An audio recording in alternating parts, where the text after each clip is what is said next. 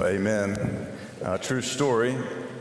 I was in a gospel quartet for one day, and we sang that song in that quartet. And I have never been asked to be in a quartet again. Um, but I love, I love that song. I love this season. I love this series that we've been in as we've been exploring these themes of Advent uh, hope, peace, joy, and today, love. If you have a Bible, I invite you to be pulling that out. We're going to be turning to some pages in Scripture here in just a moment. Uh, in reality, uh, Advent is not so much a time that we, we celebrate the birth of Jesus in the manger, as much as it is a time that we long for the coming of a Savior. And so, Advent is really this longing for redemption. And I'll just ask you a question this morning from what do we need to be redeemed? If you were to just take out a piece of paper and just at the top of that paper, things from which there's a grip on me, things from which that I need to be redeemed, what would you list? What would be the things on that piece of paper uh, that you would personally list. Maybe on that piece of paper you put bad habits. Maybe there's some bad habits that, that you need to be redeemed from or released from. Uh, maybe it's uh, relationships that, that are undesirable, that you need to, that you have a grip, there's a grip on you from, that you need to be released from. Uh, maybe it's uh, other things like a bad temper or lust or jealousy or greed or envy or dishonesty. These are things which we need to be redeemed from. Uh, Dietrich Bonhoeffer, German theologian during World War II, eventually executed at the end of the war in 1945. He said that it's easy to look around and to see the ruins to which Christ must come again. From what do we need to be redeemed from? And the reality is that this is a season in which uh, the, the lonely can become lonelier. Uh, this is actually a season where the brokenhearted can have wounds that are reopened and, and revisited during this time. And we turn to, or we're tempted to turn to, uh, what some would describe as escapist behavior uh, things that just allow us to get away from some of those realities or feelings in our life. Uh, so, escapist behavior can be just scrolling and scrolling and scrolling on social media. One reel after the next reel, after the next reel, after the next reel. And, and what we learn from this endless scrolling is that oftentimes it becomes unfulfilled watching. And so, what Advent teaches us, what Advent reminds us of, and challenges us to do is to watch another way. To watch a completely different way, to keep watching and to keep hoping because Jesus is coming again. And this is not a fantasy, but it's actually a reality that's available. It's available to our imaginations as we reflect on the alreadiness of the coming of the kingdom of God, and all we and we also reflect on the, the not yetness of the, the fullness of that kingdom having come. And so, one symbol that we often see this year, you'll see uh, one behind me on, on the cross. You'll see one on the screen. You'll see them on the doors as you come in. So, we see this symbol of a wreath. Uh, I'm so thankful we've, we've got, I didn't count all the wreaths that we have here, but there's no less than a dozen scattered throughout this building. And, and what we're reminded of through the symbol of the wreath is this unending, unfailing, that Andrew Kerr read for us a few moments ago from the book of Psalms, this unfailing love. It's, it's not altogether unlike you know the wedding band that some of us wear that, that is this unending circle. And i know you hear that cliche in wedding ceremonies a lot about the unending circle but it's really true. It, it's a it's an unfailing type of love even more so than that in our some of our marriage covenants is the unfailing love of god this circular shape of the wreath. And so often when we talk about this theme of, of love we we reflect on passages like 1 john 4 8 And 1 John 4 8 says, Whoever does not love does not know God. Because what? Because God is love. Love is at the heart of who God is. Love anchors us to God. For God so what? God so loved the world that he gave his one and only Son. That whoever believes in him should not perish, but have what? Have eternal life, have everlasting life. The prophet Isaiah would say this is one of the titles of the coming king, that he would be everlasting Father, Prince of Peace, mighty God. Or we turn to passages like 1 Corinthians 13. This one thing remains that we just sang a moment ago that if I don't have love, I, I, gain nothing, that, that love never fails. And ultimately, what 1 Corinthians 13 says is that there's a day coming when God's great love will be complete.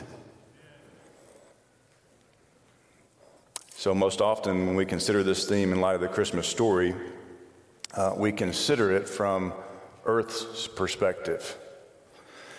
Uh, this is where the sermon message is going to take a little bit of a turn. Because most often, uh, when we think about the Christmas story, we think about it from Earth's perspective. We think about it from the account of Matthew and his gospel. We think about it from the account of Luke and his gospel, both earthly perspectives filled with people from, from earth primarily. Mary and Joseph, Zechariah and Elizabeth. We've talked about these people these past few weeks, and it's a story that's from their perspective, recorded by Matthew, recorded by Luke. Even the shepherds and the wise men are from earth's perspective. Even the angels that we read about have come to earth, and we get that perspective from them as well. But have you ever stopped to consider that the Christmas story may be bigger than any of us realize. That maybe there's more going on behind the scenes than we even realize. 25 years ago, author Max Lucado wrote a little book called Cosmic Christmas. It's a fiction book that draws from the biblical narrative to remind us of the hidden happenings surrounding the birth of our Savior. Is it possible that the Christmas story is more cosmic than we recognize? So, my hope for the next few moments is that we come to even a greater awareness. You're going to have to use your imagination a little bit, a greater awareness of God's love in light of the cosmic reality of Christmas. So, in a moment uh, ago, I asked you to pull out your Bibles, and I hope that you took that seriously. Uh, because my words are going to return void, but the word of the God will, will not return void. I believe that. And so, if you have your Bibles, I want to invite you to go to the end of the Bible in Revelation. Not Matthew, not Luke, uh, not even John's gospel, which we're going to visit, revisit next week, but John's revelation. In Revelation chapter 12, we'll start in verse 1. A great sign appeared in heaven a woman clothed with the sun, with the moon under her feet, and a crown of 12 stars on her head. She was pregnant and cried out in pain as she was about to give birth.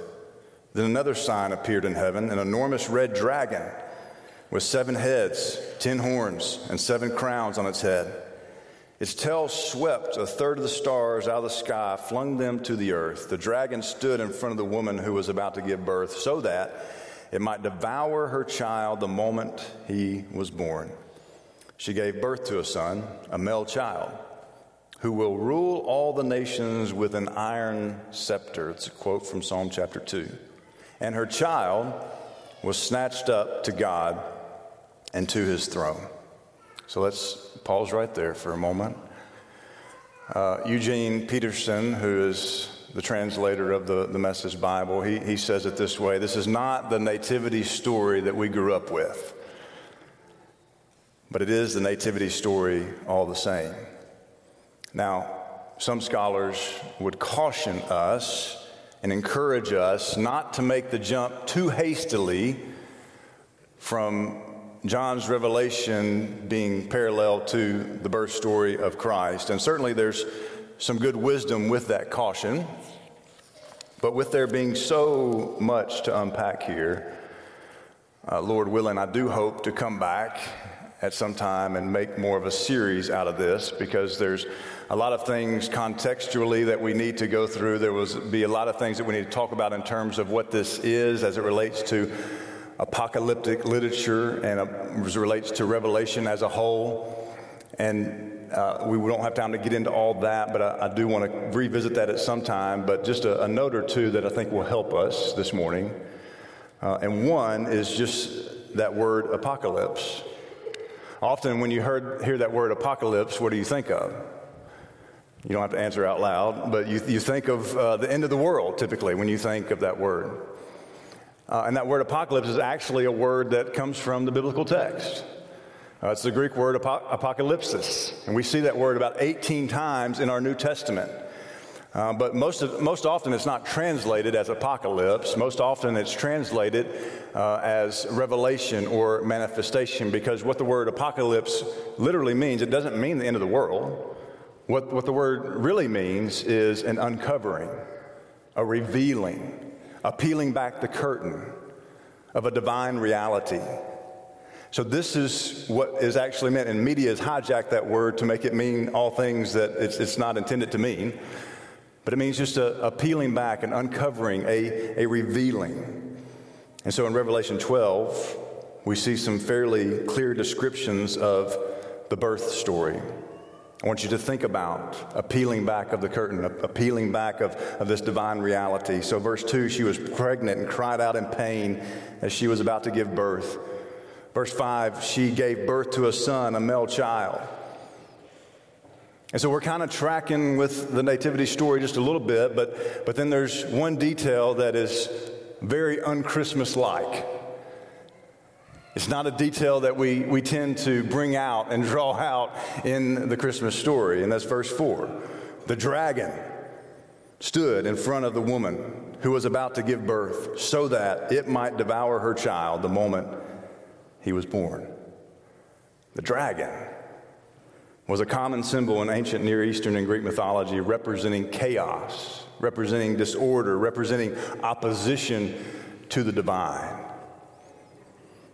Uh, this morning, when I came in, I was first person here. Usually, get here kind of early and come in the auditorium, spend a moment praying, spend a moment just collecting my thoughts. I came in this morning, and uh, and right in front of Kevin's feet was a dragon. It was actually about a three and a half inch lizard right here, but it looked like, it looked, I mean, I could have sworn it was a dragon. Can you imagine what would have happened if I had not taken care of that dragon this morning? I took care of it for you guys because if that thing was swirling around the, the auditorium, I imagine there would be just a, a little bit of chaos erupt. There'd be a little bit of disorder erupt in this place. There'd be a, a few squeals that maybe came out. Uh, we've been studying uh, medieval history in our house this past semester. And one of the things that we are learning is that, that map makers in those days, they didn't have the luxury of Google Maps. They couldn't just pull that up on their cellular device. And so some of the maps that were made during that time period uh, included areas that were uncharted, areas that were undiscovered. And what would happen is they would, they would put these images in these, particularly in the seas of these places, images that depicted uh, that this could be dangerous, this could be you know, chaotic territory. And so you'll see a map on the screen of, of one of those examples of sea monsters that were placed in the sea in these places that were uncharted. You even see on the right hand side a red dragon it depicted in that day, it depicted this idea of uncertainty, chaos, disorder in this place. Revelation asserts, however, that the dragon is the deceiver of the whole world. Uh, Fleming Rutledge, in her book Advent, The Once and Future Coming of Jesus Christ, records this that the book of Revelation, much misunderstood, is nevertheless vitally important for the life and witness of the church. All the powers and forces of the universe are conceived as an embattled host The struggle is between God and his great enemy. This vast cosmic struggle involves all human beings in some way, but we are not aware of it except by faith. Let's continue to explore this uncovering, this, this divine revealing in verse 6 of Revelation 12. The woman fled into the wilderness to a place prepared for her by God where she might be taken care of for 1,260 days. Verse 7.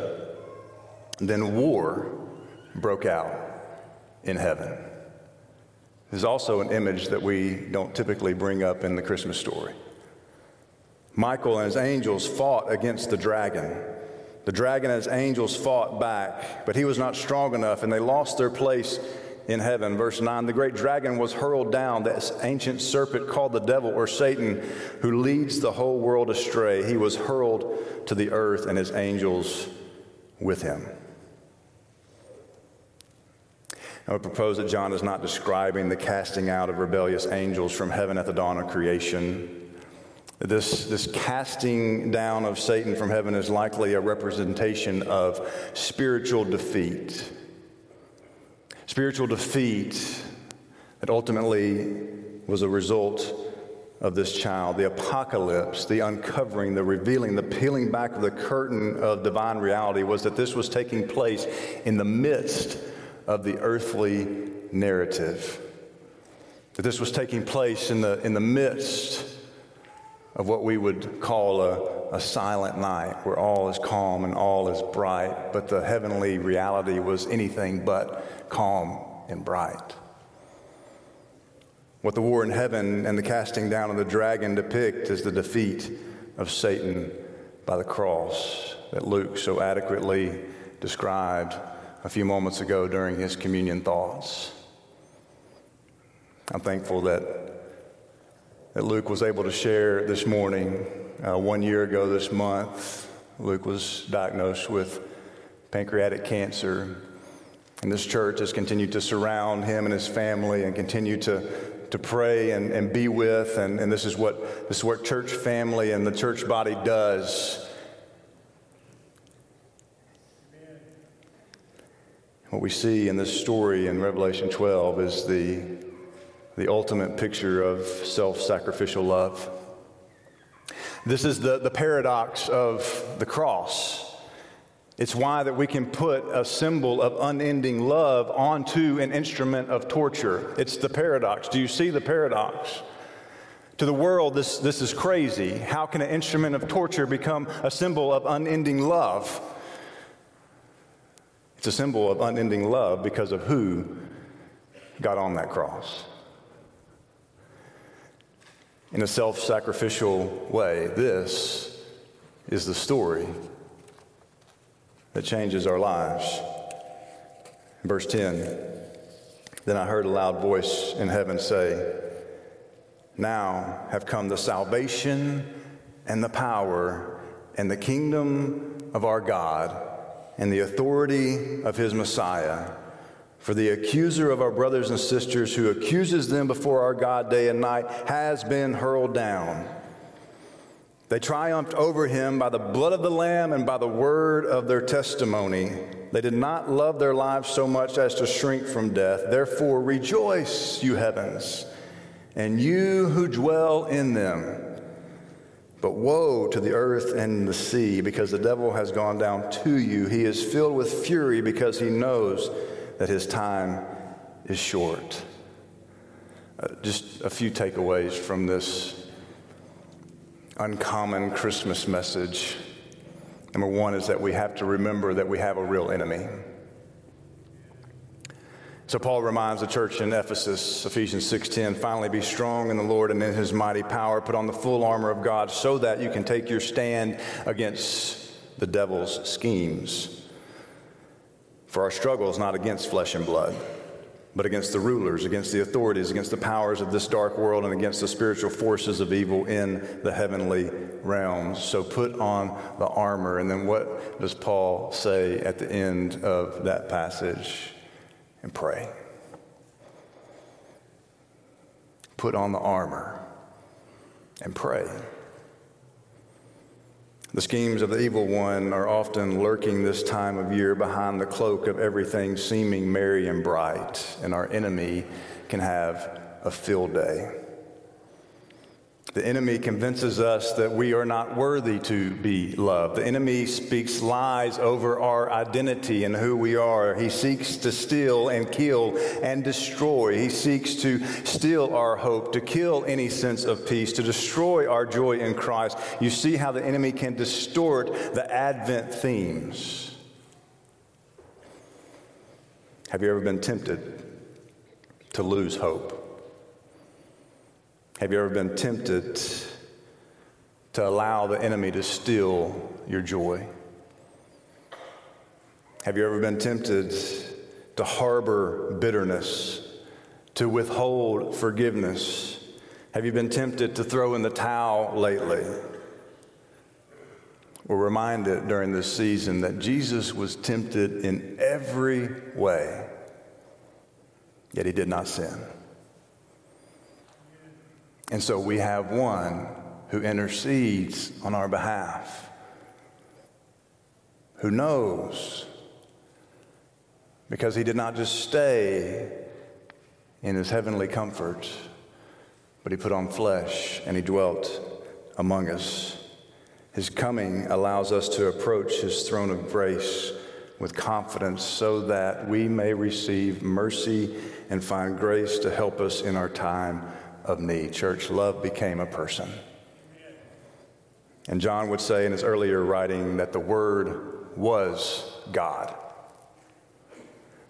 And what did John say when he proclaimed this thought in his letter, 1 John, that we read a few moments ago? God is love. And so, secondly, we remember that his coming again is awaiting his loving patience. 2 Peter 3, but do not forget this one thing, dear friends. With the Lord, a day is like a thousand years, thousand years are like a day. The Lord's not slow in keeping his promise, as some understand slowness. Instead, he's patient with you, not wanting anyone to perish, but everyone to come to repentance. Why do the faithful suffer injustice and opposition? John declares it's because they're at war. That Satan has declared war on those who hold to this testimony. So, Revelation 12, it introduces the true power behind the throne. It identifies to the readers of that day who the real enemy is. And in that day, they believed that the real enemy was Rome. And John is peeling back the curtain He is uncovering, he is revealing in this revelation that, that no, no, no, no, it's, it's not Rome is not your enemy. Their true opponent, according to Revelation 12, is not some first century political empire. Their true enemy is Satan himself. And we would do well to remember that our primary struggle is not against a social or political conflict but a spiritual conflict. And so remember, church, that our enemy is a defeated foe, and our victory is through not donkeys and elephants, but the blood of the Lamb. So, in what ways might you reflect on this reality this week? Instead of the, the endless scrolling or, or, instead of the distractions that, that come our way, what, what if we just spent some time in solitude? What if we spent some time around the table? What if we spent some time in the living room? What if we spent some time reflecting on this cosmic reality? Verse 13, Revelation 12. When the dragon saw that he had been hurled to the earth, he pursued the woman who had given birth to the male child. The woman was given the two wings of a great eagle so that she might fly to the place prepared for her in the wilderness, where she would be taken care of for a time, times and half a time, out of the serpent's reach. Then from the, his mouth the serpent spewed water like a river to overtake the woman and sweep her away with a torrent. Verse 16. But the earth helped the woman by opening its mouth and swallowing the river that the dragon had spewed out of his mouth. Then the dragon was enraged at the woman and went off to wage war against the rest of her offspring, those who keep God's commands and hold fast their testimony about Jesus. Church, if you keep God's commands and hold fast to your testimony about Jesus, war is inevitable. It's inevitable. And Advent is a time to review once again where our faith is placed. A time once again to review how our lives are lived. Trust in Jesus is not merely this, this one time act, but it's actually this continuous state of being. It's a moment by moment existence. And God not only wants to be with us, He wants you to be in Him. Living the baptized life is a daily turning from a life lived for self to a life lived in tune with the power of the Spirit who continually calls us to be like Jesus, the one who displayed self sacrificial love. And when self sacrificial love is lived out, the evil one is no more. And so when we gather with family this week and those moments get a little tense, and we start looking at our watches, and we start getting anxious about the goings ons and, and all that's happening.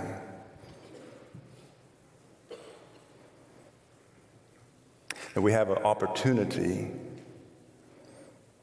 to squash evil in its tracks through self sacrificial love.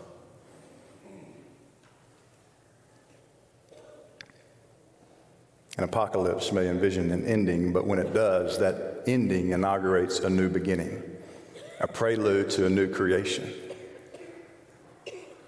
As with the resurrection of Christ, an ending gives birth to new life. There is a new heaven and a new earth, complete with a new Jerusalem, as John tells us in Revelation 21.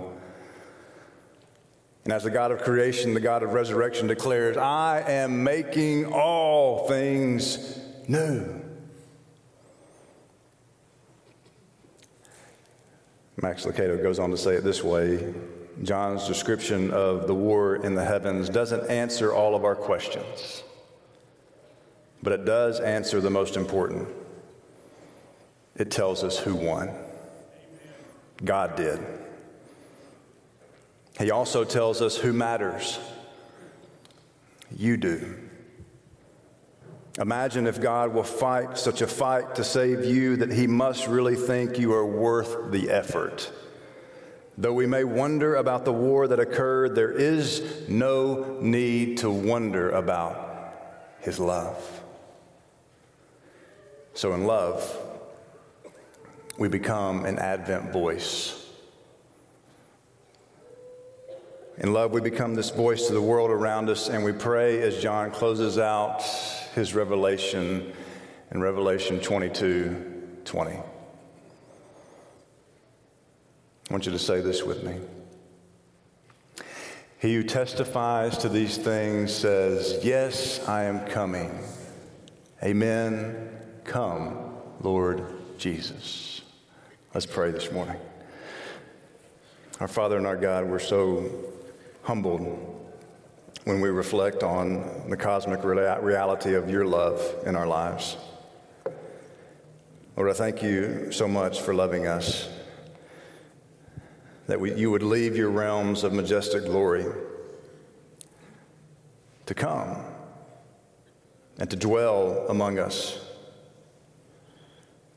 If it had not been for your great love that compelled you to come and redeem us, today we would still be lost in our sin. But because you loved us so much, you were willing to come to this earth to purchase our salvation. Thank you for coming, Lord. Thank you for loving me enough to temporarily shed your glory and become a man so that you could pay for my sins, save me to the uttermost. God, we're thankful. And so we pray as your son taught his disciples to pray. Our Father, which art in heaven, hallowed be your name. Your kingdom come, your will be done, on earth as it is in heaven. Give us this day our daily bread, and forgive us of our trespasses as we forgive those who trespass against us. And lead us not into temptation, but deliver us from evil. For thine is the kingdom and the power and the glory forever. And the church said, Amen.